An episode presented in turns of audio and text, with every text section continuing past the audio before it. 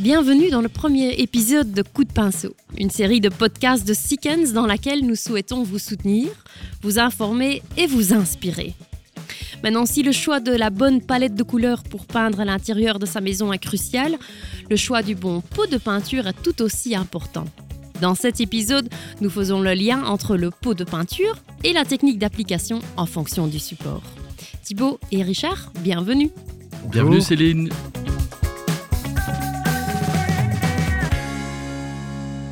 Si c'était à vous de décider quel produit est-ce que Sikkens inventerait qui faciliterait la vie de tous les peintres ? Une peinture qui répare les murs toute seule. Ah, ce serait magnifique. Ou qu'on jette sur le mur et qui se tend et qui peint le mur d'un seul tenant. Magnifique aussi, ça. Pourquoi pas ? Plein de bonnes idées. Ouais. Allez, lâchons-nous.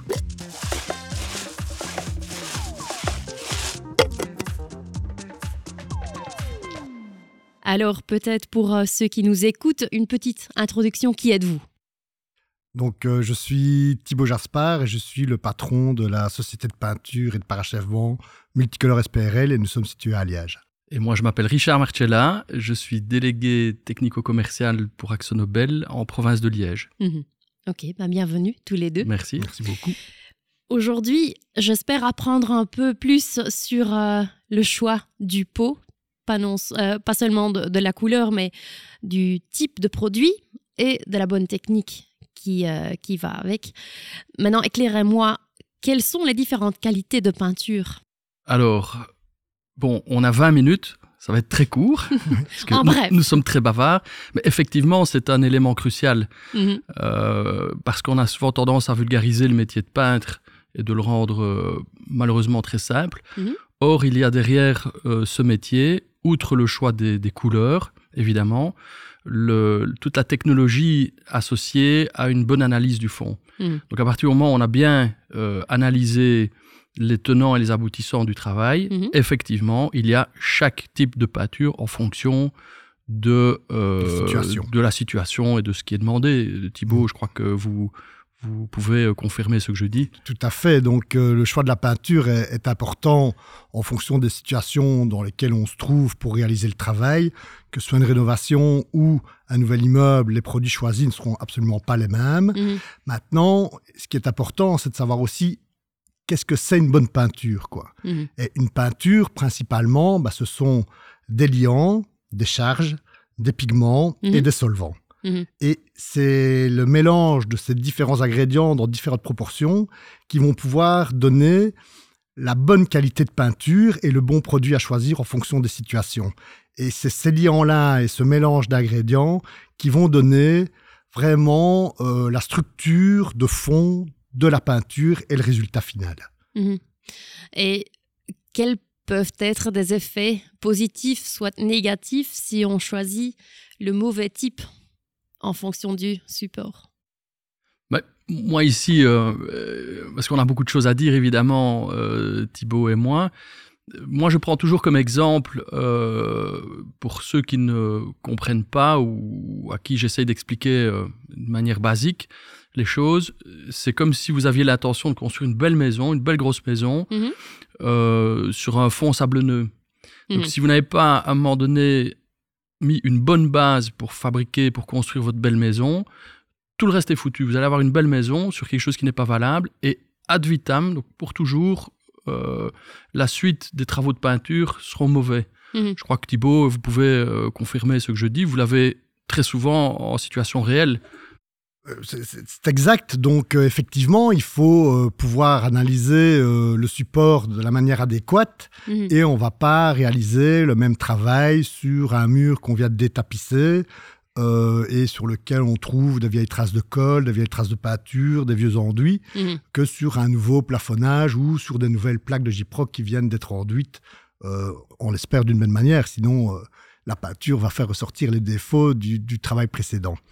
Et donc, en fonction de ça, il y a toute une série d'opérations qui sont à effectuer et qui ne sont absolument pas les mêmes. Et donc, les produits qui doivent être choisis seront aussi différents. Donc, par exemple, si on part sur un mur qui vient d'être détapissé, ben, avant de poser l'enduisage, il faudra soit mettre un fixateur, soit peut-être utiliser un produit dans la gamme Sikkens qui va pouvoir isoler certaines traces. Donc, je pense par exemple à l'alpha-acryl Perlino ou encore à l'alpha-isolux SF qui permet par exemple d'isoler des taches de nicotine ou de taches de suie qu'on pourrait retrouver sur des cheminées qui ont été détapissées pour éviter que la nicotine ne transperce à nouveau les nouvelles peintures qui seraient appliquées sur les murs, quoi. Et après ça, bah, alors on utilise différents produits d'enduisage.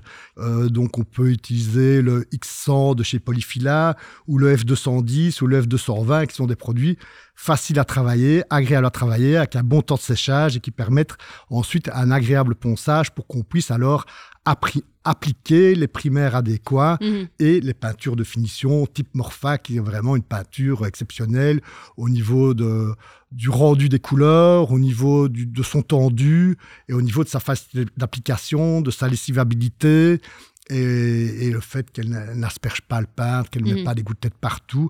Et donc, on arrive alors à avoir des résultats conséquents et qui satisfassent entièrement le client. Justement, à propos de ce type Morpha, pourquoi utiliser Morpha et non Alphatex, par exemple ? Bah, ici, on a évidemment deux très bons produits. J'ai envie de dire, il n'y a pas de mauvais produits chez Sikkens. J'ai envie de dire, c'est pas une blague, c'est vraiment vrai. Mais de nouveau, ici, comme on est en train de dépeindre un petit peu l'univers du peintre, au-delà de la couleur qui est choisie pour donner des ambiances, on parle plutôt ici de technicité, on parle d'intelligence de la réflexion, on parle de valorisation d'un métier qui finalement a, mine de rien, un haut potentiel technologique. Moi, c'est ce que je dis parfois aux peintres. Je dis, vous êtes des scientifiques, vous devez réfléchir. Et donc, dans cette question aussi, qui a l'air quelque part un peu simple, en disant pourquoi pas ça et ça, de nouveau, il y a une réflexion derrière ça. Il y a une réflexion, il y a une demande du client. Donc, quand on est en Morpha, il faut avoir le réflexe de se dire, bah, Morpha, on est dans du très haut de gamme, on est dans de la finition impeccable, on est dans un produit qui a une fonction isolante, qui empêche certains plastifiants de migrer en surface. Donc on est dans de la qualité, dans de l'esthétique, dans une classe de résistance au frottement humide en classe 1, qui donne une indication sur la résistance au frottement. Donc on est dans une classe prix plus élevée. Oui, on est dans du haut de gamme. Hein, voilà. Après, quand on est dans de l'Alphatex, qui reste un très très bon produit, on est plus dans un produit, je ne vais pas dire chantier, mais Alphatex, on a le réflexe de se dire, bah voilà, on a un produit, il faut de l'efficacité, elle a un très bon pouvoir couvrant. De nouveau, on a en général des peintures chez Sikkens qui ont toutes un bon tordu, qui n'éclaboussent pas beaucoup, qui ont un rendement non négligeable. Hein. Si on parle de prix, il faut aussi bien regarder le rendement d'un produit, au-delà de se dire ouais, ça coûte autant, oui, ça coûte autant, mais on fait peut-être un peu plus de mètres carrés. Donc, le choix entre les deux, Thibaut, je crois que c'est Schubert et Verschuss. Je crois qu'il faut, entre guillemets, éduquer sans prétention la personne en disant, écoutez, regardez comment j'ai fait, regardez comment j'ai préparé, je suppose qu'on y viendra, parce que le métier de peintre, c'est pas prendre un rouleau et clasher deux couches, c'est un savoir-faire, un savoir-être. C'est une connaissance de l'analyse du support, un respect ici de ce que la personne demande. J'ai un alpha-test, quelqu'un me dit, écoute Richard, Thibaut m'appelle, est-ce que vous avez une solution ? Voilà, j'ai un chantier, il faut que ce soit efficace, rapide, on n'a pas d'exigence par rapport à un pouvoir isolant. Ben, on va aller, suite à cette réflexion, à cette demande du peintre et du client, vers un type de produit, on va nous dire, Thibaut va m'appeler, me dit, écoutez Richard, j'ai un chantier, là c'est du très haut de gamme, on veut vraiment une finition impeccable, j'ai un peu peur parce qu'il y a des petites traces de petites crottes de mouches, il faut que ça isole, eh ben, on va se diriger vers du Morpha. Voilà un peu pourquoi on va se diriger vers l'un ou l'autre produit. Il y a de la réflexion et une demande.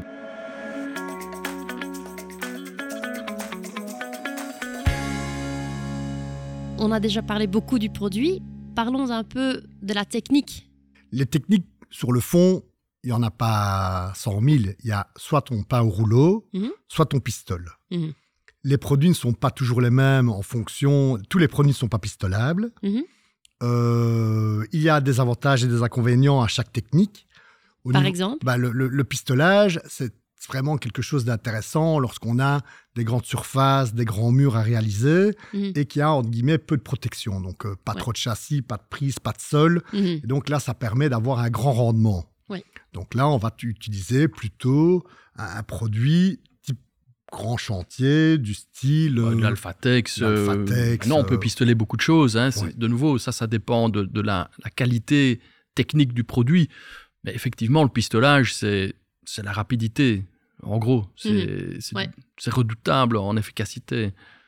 Et puis alors, il y a la technique du rouleau, mais qui est... Moi, c'est ce que je pratique à 90%, dans 90% des cas, parce que le pistolage peut amener des problèmes, même sur les gros chantiers. C'est-à-dire que si on fait un coup dans le mur qui était pistolé, la retouche au rouleau va se voir automatiquement, mais on ne va pas rebrancher un pistolet pour refaire les retouches. Donc, voilà, il faut choisir la bonne technique en fonction de la situation et du résultat qui sera voulu au final par le client, parce que sur les gros chantiers, les prix ne sont pas élevés, et donc on ne peut pas se permettre de se tromper et de refaire 3 fois le travail. Ce n'est pas possible, quoi. Non. On essaie de jamais se tromper, mais en attendant. Donc voilà, donc c'est un peu... Il y a des gens qui préfèrent pistoler, nous on préfère rouler. Maintenant, il y a une technique où on peut installer sur un pistolet un rouleau sur lequel est projetée la peinture. Voilà, c'est à voir, mais nous on préfère...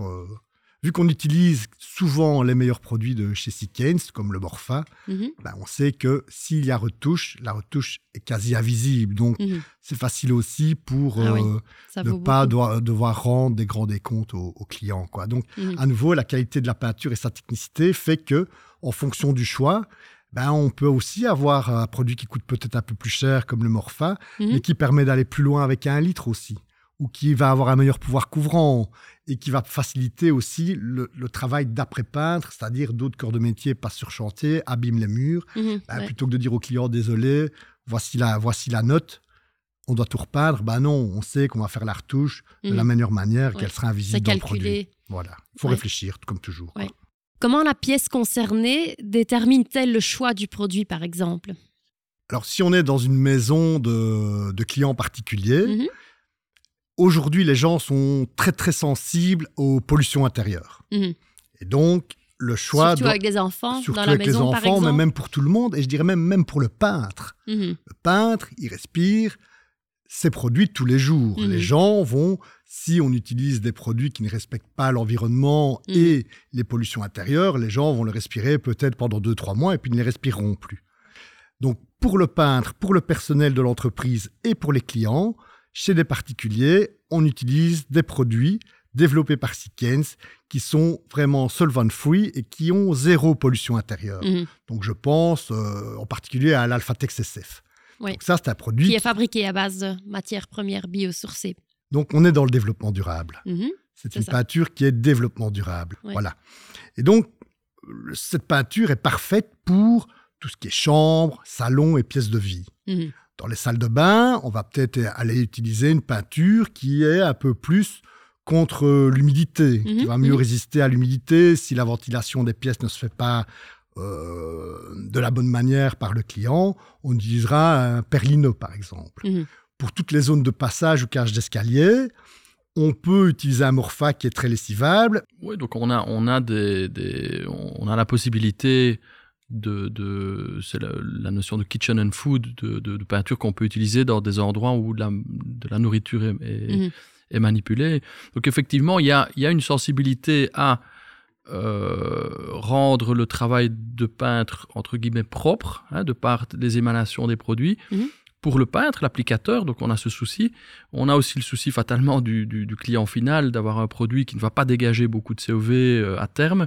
Donc chose à laquelle on réfléchit pas en tant que particulier. Non, mais après, de nouveau, comme on le disait, si on sensibilise à cette notion, je crois que ça vaut la peine de le remarquer. Absolument. Donc, on a les notions d'IAQ+, donc A+, en IAQ, donc on mesure la quantité de certains composants en déant les 28 jours.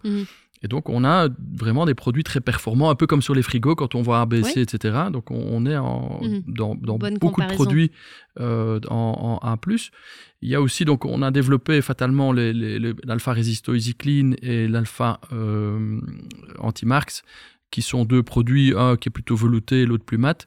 Un qui est moins salissant et l'autre qui est plus facilement lavable, mais tout ça on peut fatalement l'expliquer. Mmh. Il y a aussi, pour ceux qui sont sensibles à ça, il y a un produit que Sikkens a mis au point, qui est l'Alpha Recycle Matte, qui a une composante de peinture recyclée à 35%. Mmh. Donc on ne peut pas aller au-delà de 35% pour garantir un produit stable, mais pour celui qui est un peu sensible, et je crois qu'on l'est de plus en plus, hein, au recyclage, au réutiliser des choses, eh bien on va chercher en déchetterie des composants qu'on va réintroduire dans des nouvelles peintures à hauteur de 35%. Donc, il y a effectivement, pour chaque pièce, on a aussi un produit ultra technique qui est l'alpha sanocryl, qui est un produit qui a une influence sur les bactéries, qui est utilisé dans certains laboratoires, dans certains hôpitaux, qu'on peut utiliser chez le particulier également, si on est sensible à ça. Hein, qui a un très beau tendu, qui a une très belle finition. Donc,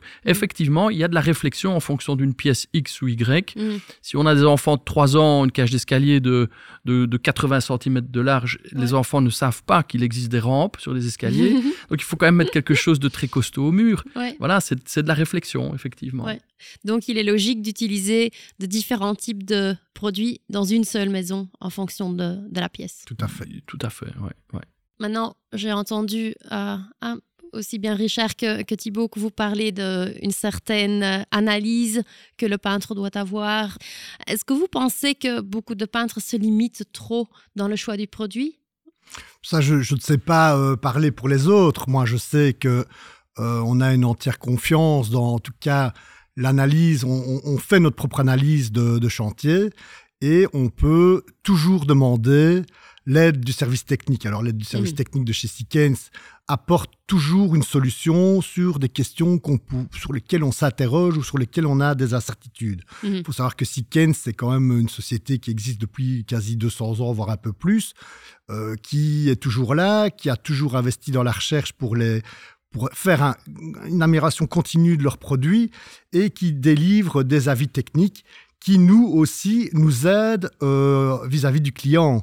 C'est-à-dire que quand on arrive chez un client avec un délégué de chez Sikkens qui a une analyse complète des supports à faire, des produits qu'on va choisir, que ce service technique, avec l'aide du commercial, délivre un rapport sur la manière complète de réaliser le travail chez le client et fournit donc une garantie aussi bien au peintre qu'au client, c'est un avantage qui est vraiment super concurrentiel pour nous. Ouais, maintenant, au niveau technique, il faut savoir aussi que les peintures Sikkens s'investissent beaucoup, entre guillemets, dans le développement durable.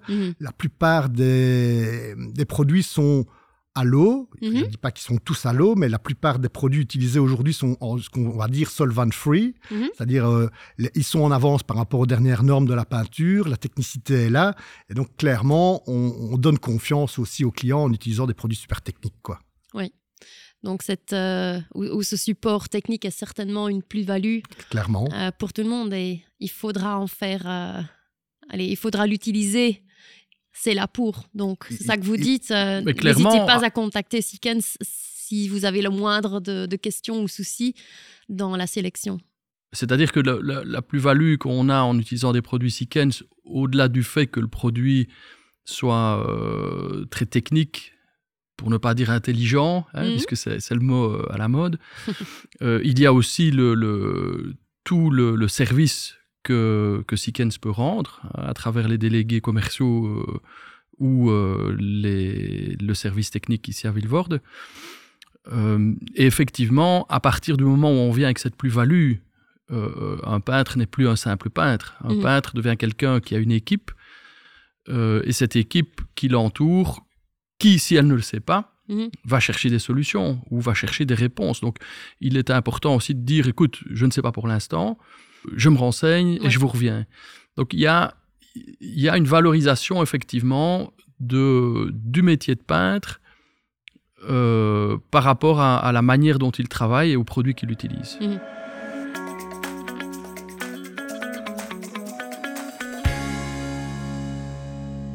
Maintenant, j'imagine que parfois, il y a des clients qui ont un certain budget, mais un niveau de finition souhaité qui ne va peut-être pas toujours ensemble, main en main, avec ce budget. Est-il facile d'éduquer les clients ?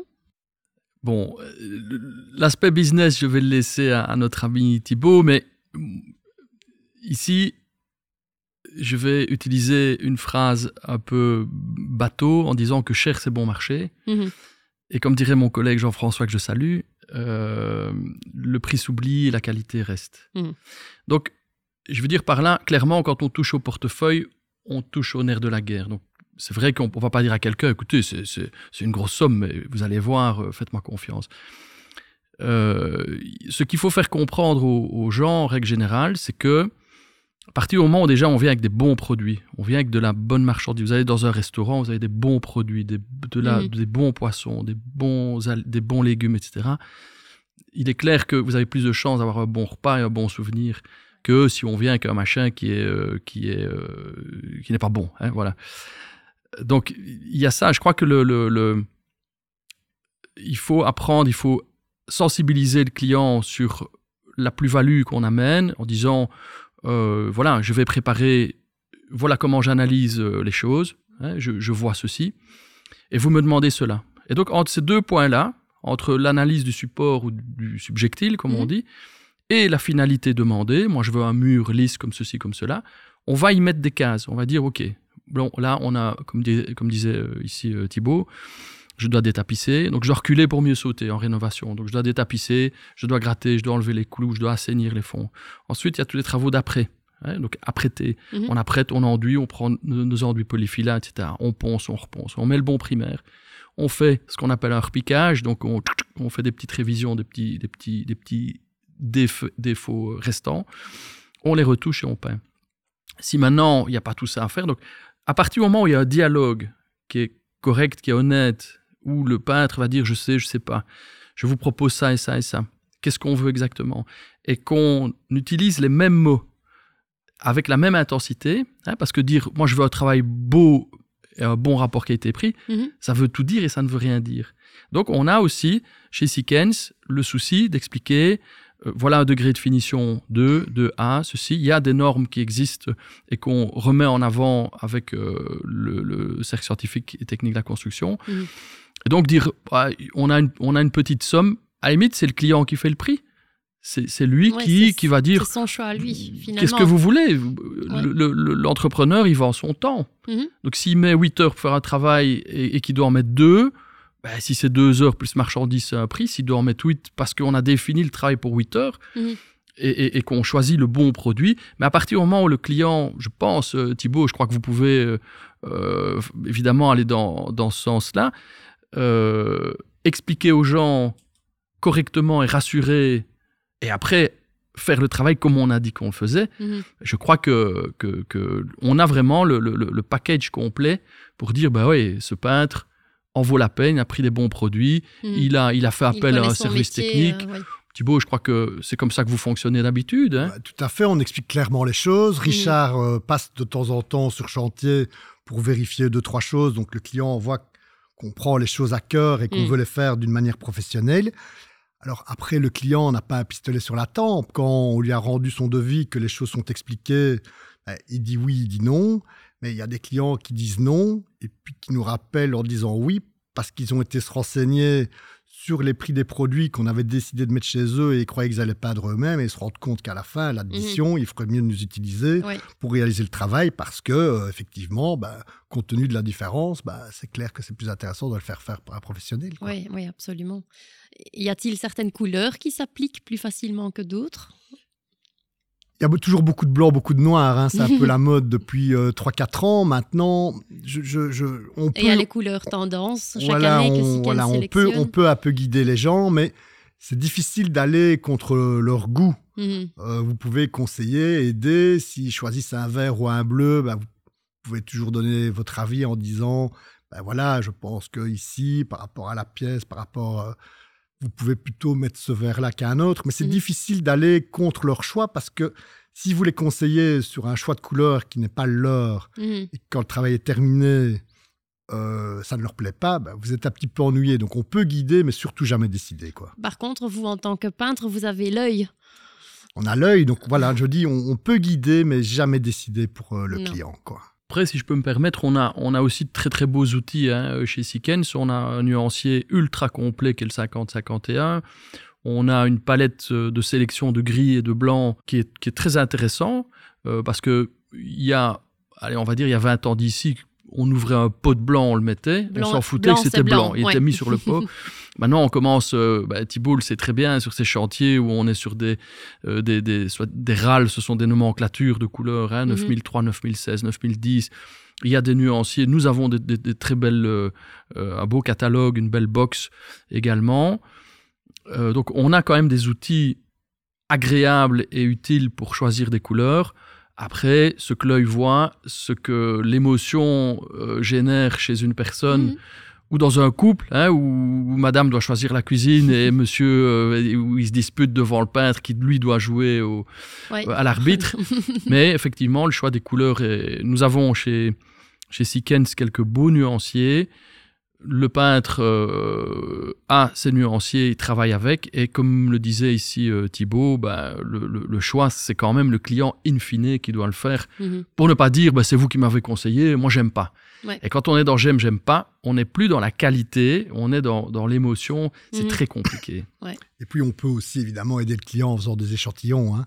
Si une fois qu'il se dirige vers un certain choix de couleurs, et hésite entre différents verts, différents jaunes, différents oranges, peu importe, on peut venir sur leur mur, leur montrer à taille réelle et pas sur un petit carré, ce que donnera la couleur, en sachant qu'il faut aussi à nouveau expliquer au client que certaines couleurs mises sur un mur et puis mises sur le mur d'en face ne donneront pas la même couleur hein, en fonction de la lumière. Oui, et puis une couche ne donnera pas ce que les deux ou trois couches donneront. La lumière naturelle d'hiver ou du printemps ou d'été est différente.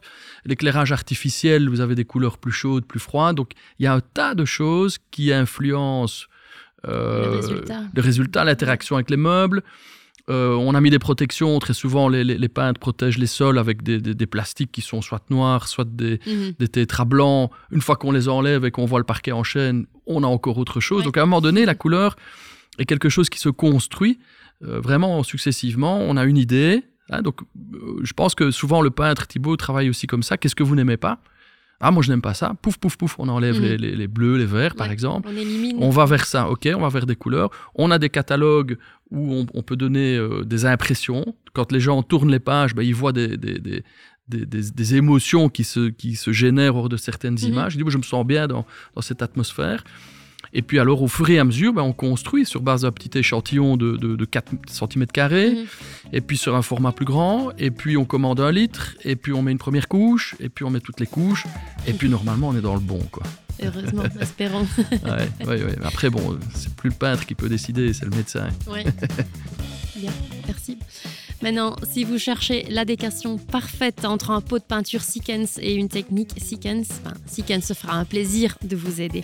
Donc surfez sur sikkens.be, contactez-nous et voilà. Merci d'avoir écouté Richard, Thibaut. Merci Céline. Merci Thibaut. Au revoir, merci Richard. Au revoir, Céline. Au revoir et à la prochaine.